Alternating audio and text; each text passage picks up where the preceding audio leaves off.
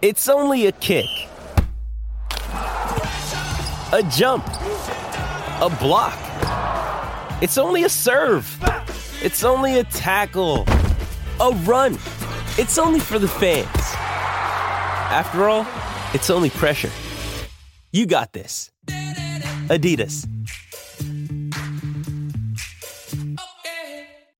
This part of Mexico had long been an area where rule of law is very weak, where corruption of authorities is pervasive, where the local communities uh, resent intrusion of the state. This is Vanda Felbab-Brown. I'm a senior fellow at the Brookings Institution, and a lot of my work centers on Mexico, on crime, criminality, security, public safety responses to criminality in Mexico.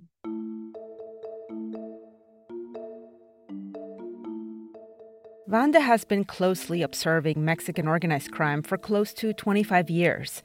But about a decade ago, both Mexican and American conservation groups asked her to look into the illegal trafficking of totoaba.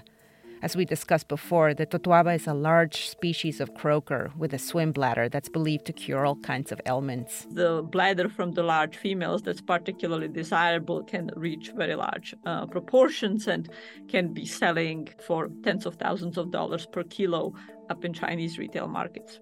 Totoabas are caught using gill nets, the massive stationary nets that have been devastating to the already endangered vaquita porpoise, as well as other marine creatures like sea turtles and sharks. The illicit trade in Totoaba swim bladders really picked up about a decade ago when China's own croaker species was almost completely wiped out and the market shifted its focus to Mexico it was then that Vanda noticed another shift in the upper Gulf of California. Chinese traders would go right into Santa Clara, San Felipe, and directly deal with local fishers and organize them for catching, for poaching the totoaba.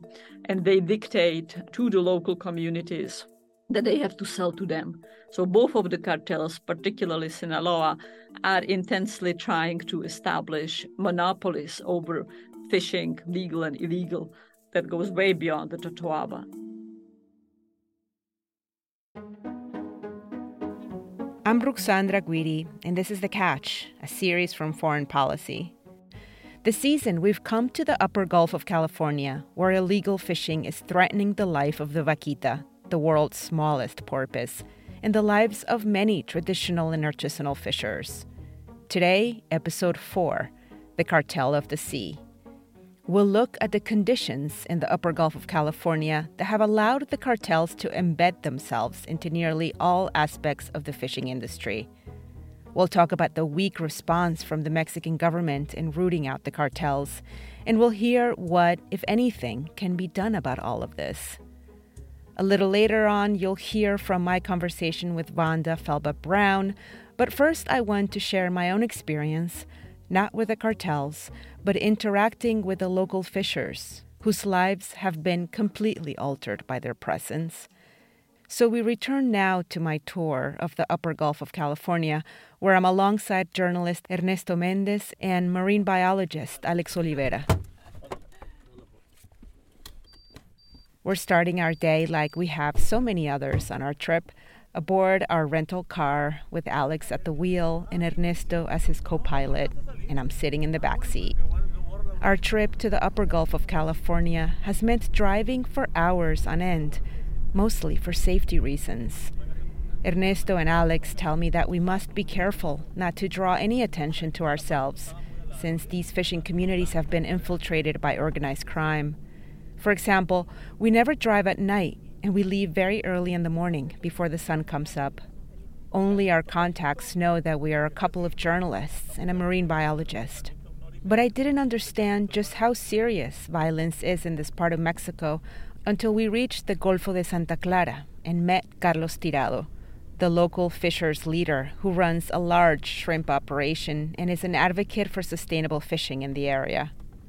We spent some time with him in episode 2 when he was telling me about how vaquita sometimes winds up as bycatch.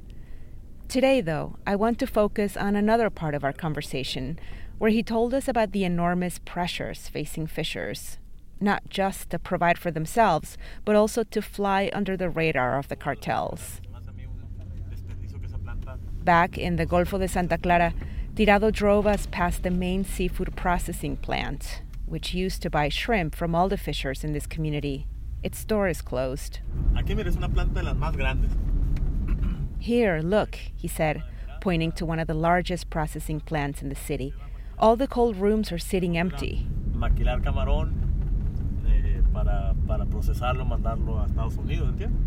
They process shrimp to send it to the United States, among other countries. It's about 15 or 20 years old. But the plant was hit hard by the 2018 U.S. embargo, which targeted gillnet caught blue shrimp, and then by that embargo's expansion in 2020, which made all gillnet fishing in the upper Gulf of California illegal. Now, add organized crime to this already strained community, and you can see why there are so many closed businesses everywhere. The Golfo de Santa Clara is located a few hours from the US border, and this makes it attractive for drug traffickers who are looking to smuggle their products north. A couple of weeks before our arrival, heavily armed members of Los Chapitos arrived in the Golfo de Santa Clara to claim this trafficking corridor, or this plaza, as they say here, local police were nowhere to be seen. So, in essence, Los Chapitos won. Los Chapitos are a cell of the notorious Sinaloa cartel. It's run by a few of the sons of the former leader of the Sinaloa cartel, Joaquin Guzman Loera, also known as El Chapo. El Chapo is currently in jail, but his sons clearly have learned his ways. In the past two years, Los Chapitos have become one of the leading producers and traffickers of fentanyl and methamphetamine that comes into the U.S., and they have expanded their territorial control into the entire Gulf of California region. Like any transnational network of organized crime, they benefit not only from drug trafficking, but also from illegal mining, migrant smuggling, and illegal fishing. The power of organized crime in Mexico is such that some fishers here actually end up working directly for them. Cartels are filling the vacuum left by the Mexican government. They are the ones who are financing fishers in this region so they can pay for their pangas, equipment repair, and gill nets. We keep driving through town and notice the streets are empty. Business doors are shut. It's an eerie feeling, and it's unsettling. Carlos Tirado lowers his voice and closes the windows of his truck when he begins to tell us about what it felt like to witness this in his hometown.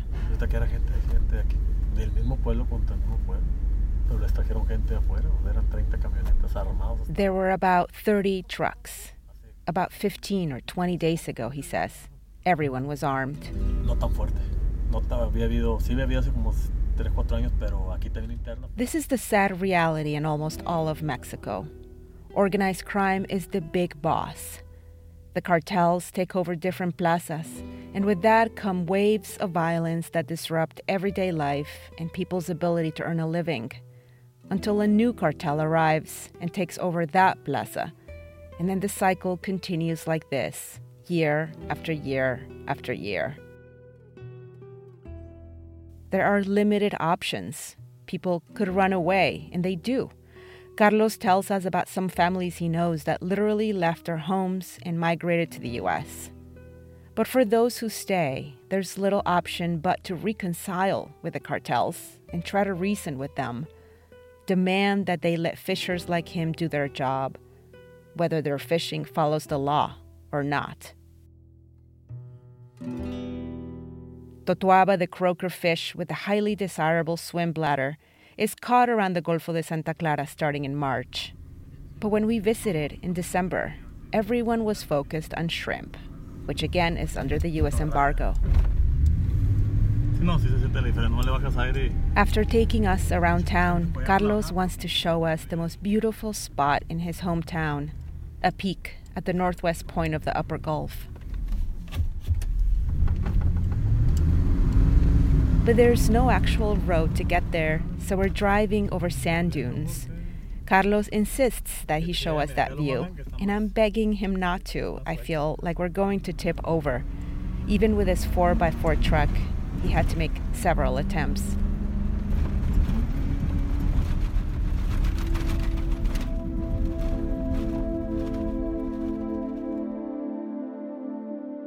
When we finally arrive, what we see is so breathtaking to the point that all my anxiety just falls away. That clear blue sea with calm waters that we've now seen from multiple vantage points. We see pelicans flying low in that coordinated way of theirs, and we spot pangas, dozens of them, anchored as they await their catch. If you didn't know how precarious fishing can be out here, how much power organized crime has, how little the Mexican government does for these people, you might think this is just a beautiful postcard worthy view. And it is. But I don't just want the postcard view, I need to understand the full landscape. How did it get so tenuous here, and why? That's a question I posed to Vanda Felbab-Brown from the Brookings Institution. So it would be fair to say that that the one who's boss out in this region as far as like fishing as an industry is concerned in the upper gulf is the cartels. So when one talks with local people they will say that the narcos or the cartels are taking over legal or illegal fishing. And oftentimes there will be reluctance to specify which groups and it requires some deal of trust and luck and established relations for local people to be willing to put names because people are enormously afraid that they will be subjected to uh, violent uh, response. And many of them have been intimidated threatened to sell their catch to the cartels uh, and other times, uh, people simply don't know what the local criminal group is, especially as both of the cartels uh, operate through sets of vassals and proxies, and the allegiances are sometimes fluid. So, you know, the Sinaloa cartel, although it monopolizes economies and very much is seeking to do so in illegal uh, and legal fishing in Mexico, often operates through a set of proxies, allies, um, franchises, which it uh, licenses. And uh, so, whom uh, particular local officials deal with might be directly operatives of Sinaloa cartel, or they might be people that have replaced the cartel del mar. There might be uh, newly formed lieutenants or actors uh, of the Sinaloa cartel that are dispatched there. What the Sinaloa cartel does in various fisheries is to send their representatives who monitor and control the community, who tell the restaurants what fish to buy, who tell the processing plant that it has to be processing uh, their fish. But they also send in their own illegal poachers, illegal fishers across from um, Sinaloa. I really would love to hear your sense of what the US embargo, I guess, in its first uh, iteration in 2018 and then its expansion in 2020, whether it's helped matters at all. And I guess um, I know there were a few options there for conservationists, and there was a lot of hope in, in the US embargo being a hit to this illegal fishing activity. But what's your sense? Well, I don't think that, unfortunately, the embargo diminished the poaching. However, I do believe that the first embargo and the set of embargoes that Mexico has been facing since uh, has been important in stimulating some kind of interest from uh, the Mexican government to respond. And so it is something that uh, the gringos are shoving down the throats of Mexico, and that if only the uh, gringo conservationists were not uh, mesmerized by the Gulf dolphin, they would have no problems and they wouldn't have to be bothered with the upper Gulf. Uh, so, you know, there was the external pressure, often strongly disliked by Mexican authorities and um, sometimes strongly disliked by Mexican communities in the Upper Gulf, that has been an important source of continuing to drive conservation and continuing to drive law enforcement. So, although we unfortunately cannot say that with the embargo we saw collapse of the poaching and end to the poaching, without the embargo, we wouldn't have even the sporadic and meager response uh, of the Mexican government. Frankly, it was the threat of much broader U.S. seafood embargo on Mexico, not just on the Upper Gulf, that uh, forced some actions uh, by Mexican authority to start at all tackling some of the uh, blatant violations in uh, the seafood industry, and clearly it's nowhere where it needs to be. Uh, but uh, the larger issue is that rule of law has not um, come to the upper Gulf. It's not because there is now effective um, law enforcement strategy or because alternative livelihoods, legal economic alternatives have been provided. Thank you so much, Vanda. This has been really, really wonderful. I really appreciate your very holistic look at all of this. Oh, oh, my pleasure.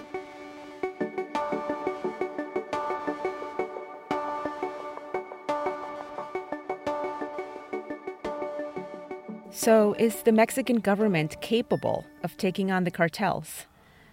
There are certainly grand declarations.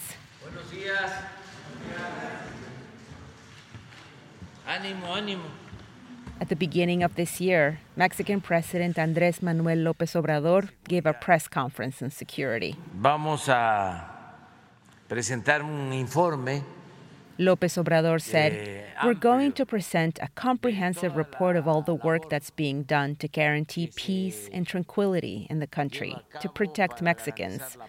I would like to express my satisfaction that progress is being made on this very delicate and at the same time important issue. During his press conference, López Obrador repeated this several times. Security is the most important issue of his administration. He said the government is working to prevent young people from being recruited by the cartels. They are addressing the causes of poverty and are supporting young people with programs, including giving them a minimum wage.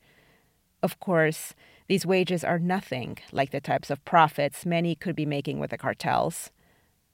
López Obrador was followed by the Mexican Secretary of the Navy, Admiral José Rafael Ojeda Durán. Dentro del Alto Golfo de California, frente a San Felipe, existía. Within the Upper Gulf of California, there was practically a group there, which they called the Totoaba Cartel, said Ojeda Durán, and it was possible to dismantle that cartel. Seven elements were arrested, and they're already imprisoned. These members of the Totoaba cartel, also known as the Cartel of the Sea, were Mexican and Chinese. And apparently, they were the ones who bought the Totoaba bladders from fishers on the beach. The truth is that this announcement from earlier this year is not really news, because these members of the Cartel of the Sea have already been in jail for more than two years, and most of them without trial. Most Mexicans will roll their eyes at these kinds of speeches, they ring hollow. Yes, seven members of the Cartel of the Sea were arrested a couple of years ago, but business is still thriving. Behind each of these cartel leaders, there are three others waiting their turn, ready to become the next big boss.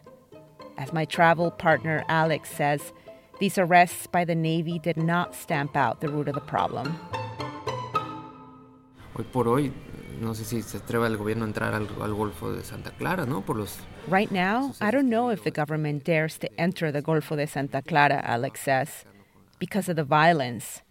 This is a sector that feels excluded, and since there's no presence from the authorities, then everyone does what they want. It's true, we didn't see any state presence during our visit to the Golfo de Santa Clara, and after spending the day with Carlos Tirado, the head of the local fishing union, we decided it'd be safer to get on the road while there was still light. A few miles away from town, we see a National Guard checkpoint.